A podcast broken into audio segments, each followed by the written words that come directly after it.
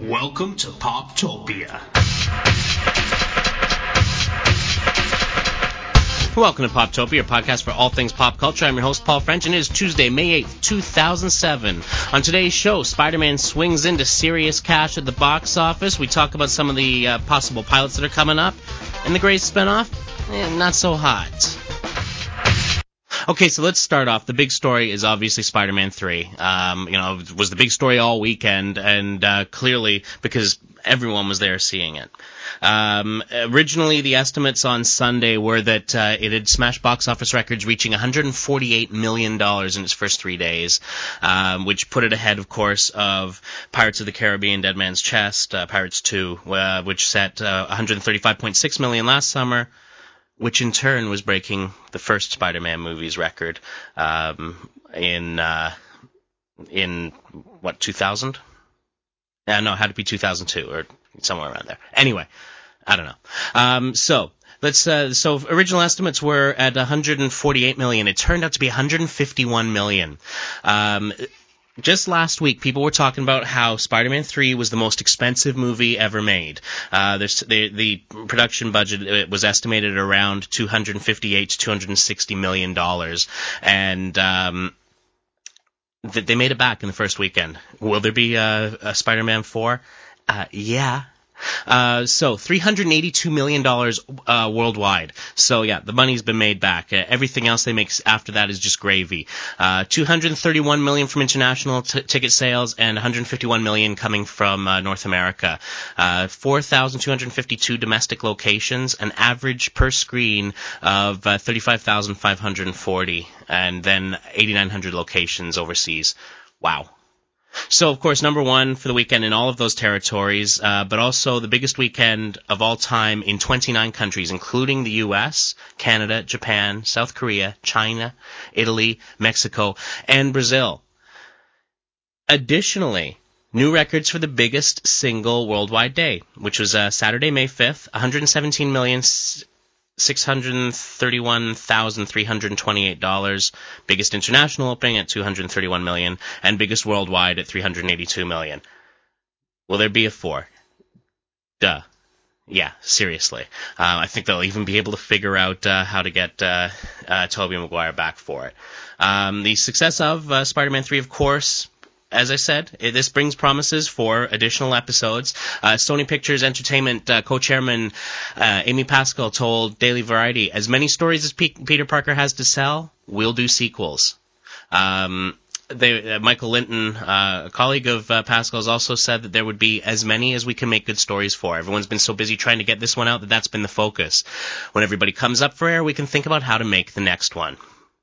So, uh, critically, it was kind of medium. Although um, what happened is a lot of the exit polls uh, said that the audiences really loved the movie, and that's of course the most important thing to them. Uh, but you know, I went to see it. Certainly geared up for for it. Loved the first two. This one really didn't live up to the promise of the of the first two to me. Um, I felt that uh, there was a, lo- a, lot of stuff that just kind of seemed sort of tacked on, and a lot of things that just seemed like lazy writing and kind of defied the logic that they had already set up. And I'm not going to get into spoilers because numbers to the contrary, I know that there's a lot of people out there that haven't seen it, and I don't want to get into spoiling it.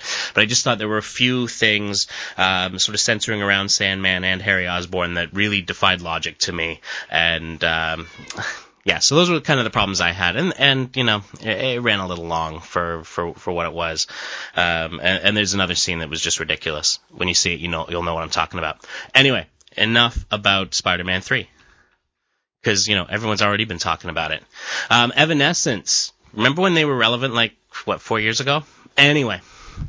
Uh, the guitarist and drummer have left the top-selling rock act for undisclosed reasons. Um, Basically, uh, guitarist John LeCompt claims that he was fired during a cell phone conversation with singer Amy Lee, and uh, drummer Rocky Gray just simply won't say what uh, what happened. Uh, he just said that he was asked by band management not to discuss things.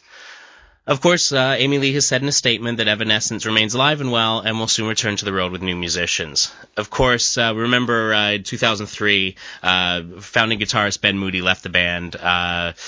Um, basically, he just literally got up one day and said, "I'm done," and uh, and quit. Um, so I guess the question is: Is Amy Lee difficult to work with, or is she just upset because this album hasn't been as big as the other one? Anyway, that's uh, that's what's going on with Evanescence. I know you were all wondering. Uh, the Grey's Anatomy spin-off. Oh, sorry, not a spin-off. If you uh, if you listen to uh, Shonda Rhimes, uh, she says different things about it. But um, uh, Grey's Anatomy had this expanded two-hour episode last Thursday, and it was really looking. Uh, there was a story that took place internally in the Seattle Grace Hospital, and then there was another story that was really looking as a potential launch pad um, for an Addison-centric spinoff. And we talked about this a few weeks a few weeks back, and it really, like I said, harkened back to the days where they used to do a spinoff on the show, like on Different Strokes, and uh, you'd get these sort of uh, quote unquote pilot for Hello Larry and that kind of thing. Anyway, um it really they didn't get any more of a bump than they did off previous episodes. Um, you know, it was the two hour. It still it beat uh, CSI's 18.9 million viewers and uh, killed what ER had, which was 8 million viewers. But really, there was a lot of hype for this episode. And it didn't didn't bring anyone else in. Uh, the show's third season average is 19.1 million, and they've got two episodes left to go. So it's kind of status quo. Uh, so it's going to be interesting to see sort of what ABC does as to whether or not they decide to uh, um, to greenlight this as a spinoff. Um, certainly, in the 18 to 34 uh, demographic, Grey's Anatomy was at the top, uh, and it actually tripled the number of advertiser-friendly uh, viewers that the show had logged in that category at the same time last year, and also earned the network the highest numbers in that demo in nearly 10 years. So there's still some huge stuff going on. Uh, at, at, any rate, they will be looking at um, at whether or not they're going to going to pull in this spinoff, and uh, you know maybe that those largest uh, figures in in that uh, demographic, uh, certainly the largest figures in nearly 13 years in the 18 to 34 female demo, which is really you know that's where you want to hit with this show, right? Um, so let's let's not call, count that story as over yet. I'm sure we'll be hearing more about it. Uh, speaking of. Um, of pilots, and let's let's uh, let's address uh, ABC first. Uh, of course, the upfronts are next week, and I'll be doing the usual coverage of all the shows that are coming out, and uh, and we'll sort of talk about uh, what we think. And really, what I got to do one day is do a follow up at the end of the season. It's like here's what they talked about before. How did it all turn out? So ABC is rumored to be picking up between four and six one-hour pilots.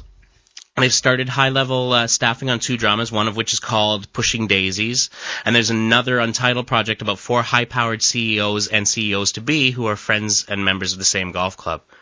Hmm.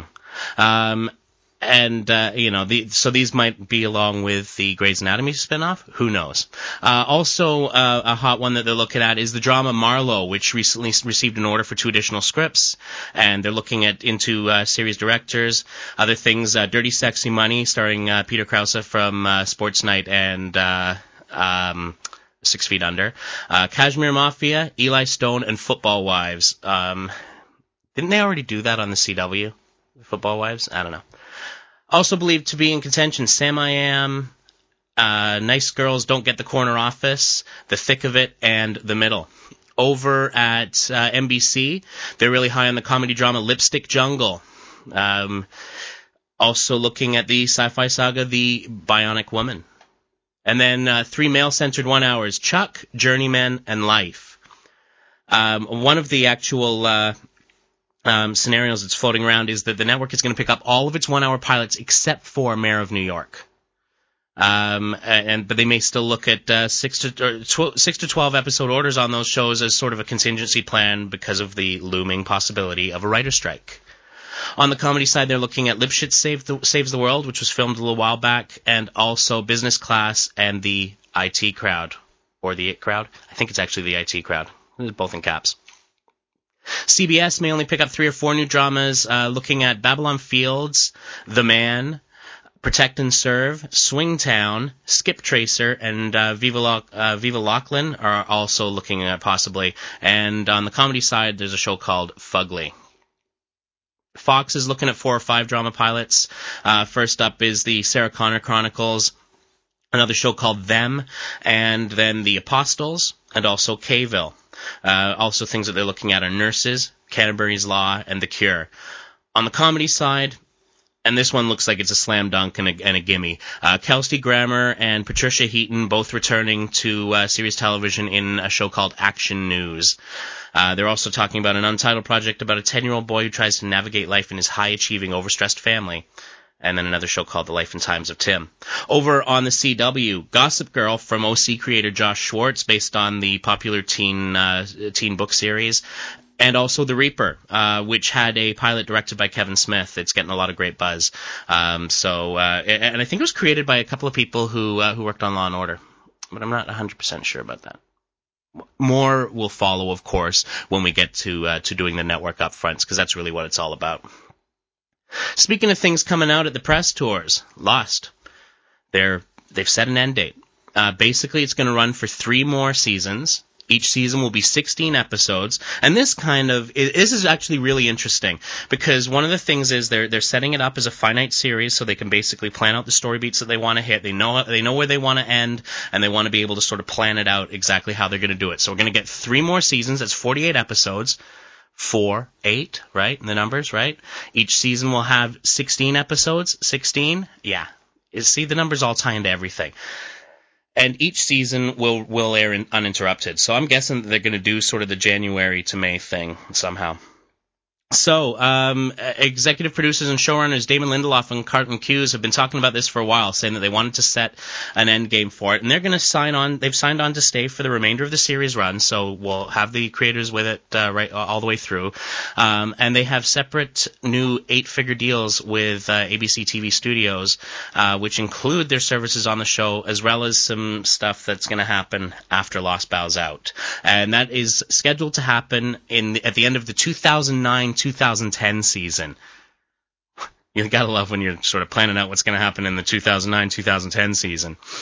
Uh, ABC Stephen uh, ABC Entertainment President Stephen McPherson said, due, due, to the unique nature of Lost, we knew it would require an end date to keep the integrity and strength of the show consistent throughout, and to give the audience the payoff they deserve. Uh, Lindelof feels that uh, the having that end point is incredibly liberating. He says it's like we've been running a marathon and we actually know where the finish line is for the first time. You know, they've had this uh, roadmap for the series, and now they can actually place all of their little mythological milestones in the right place to uh, to figure out exactly how to get there. Uh, because a lot of it, and you know, a lot there's been a lot of complaints about things moving too slowly, and that was mainly because a lot of the stuff, if they resolve it right away, the show is over. So uh, Cuse says we sort of view Lost as a mosaic. Now there's only 48 more tiles that go into that mosaic, and we're figuring out, along with all the other writers, exactly where they go. So um, Lindelof and Cuse had said that he had envisioned the endpoint for Lost to be around episode 100. This will actually end up bringing the total number of episodes to 120. Uh, of course, uh, you'll remember that Lindelof wrote the pilot for this with uh, with J.J. Abrams, and then Cuse debuted uh, joined the show shortly after that. After that, in October 2004, after the big numbers had come in and they needed someone to come in and run it um, uh, with with Lindelof also, so it's, it's done really well. Enjoyed some strong critical acclaim, including the uh, Best Drama Series Emmy in 2005, and in 2006 they scored a Best uh, Drama Series Golden Globe. Now the series, the uh, ratings have of course gotten soft over the over this past year. Uh, 15.1 million viewers to date this season, but it's still the most recorded show on TV. It gains an additional 18% more viewers f- uh, through DVR viewing, and um, and of course a, a popular draw on uh, ABC.com with the streaming replays in the U.S. and also uh, on iTunes, and the DVD sets sell well. So certainly it's been a commercial success, and it looks like they're setting themselves up to uh, to just make sure that they're a success uh, story wise. So that's always always a beautiful thing. Um, so, what else have we got to talk about? Well, let's talk about what uh, what movies are coming out this week very quickly. We have 28 Weeks Later, a sequel to Danny Boyle's 28 Days Later. Uh, Georgia Rule, starring uh, Jane Fonda and Felicity Huffman and Lindsay Lohan. Home of the Brave, um, and now this should be interesting because this is really going to sort of take us into that whole area of uh, of of war movies set in the uh, in the current circumstances, uh, you know, with with the uh, with Iraq. So you got three soldiers struggling to readjust to life at home after returning home from these lengthy tours, and um, reviews are not good. Uh, this is directed by Irwin Winkler. Um, the, the, reviews are not pretty. Let's see how it does uh, this weekend. You got Sam Jackson, Jessica Biel, and Christina Ricci. Who knows? Anyway, that's all the time we got for today. Comments, as always, are welcome at poptopiapodcast at gmail.com. Check us out on our website at poptopiapodcast.com and join our forum for discussion. Have a great week.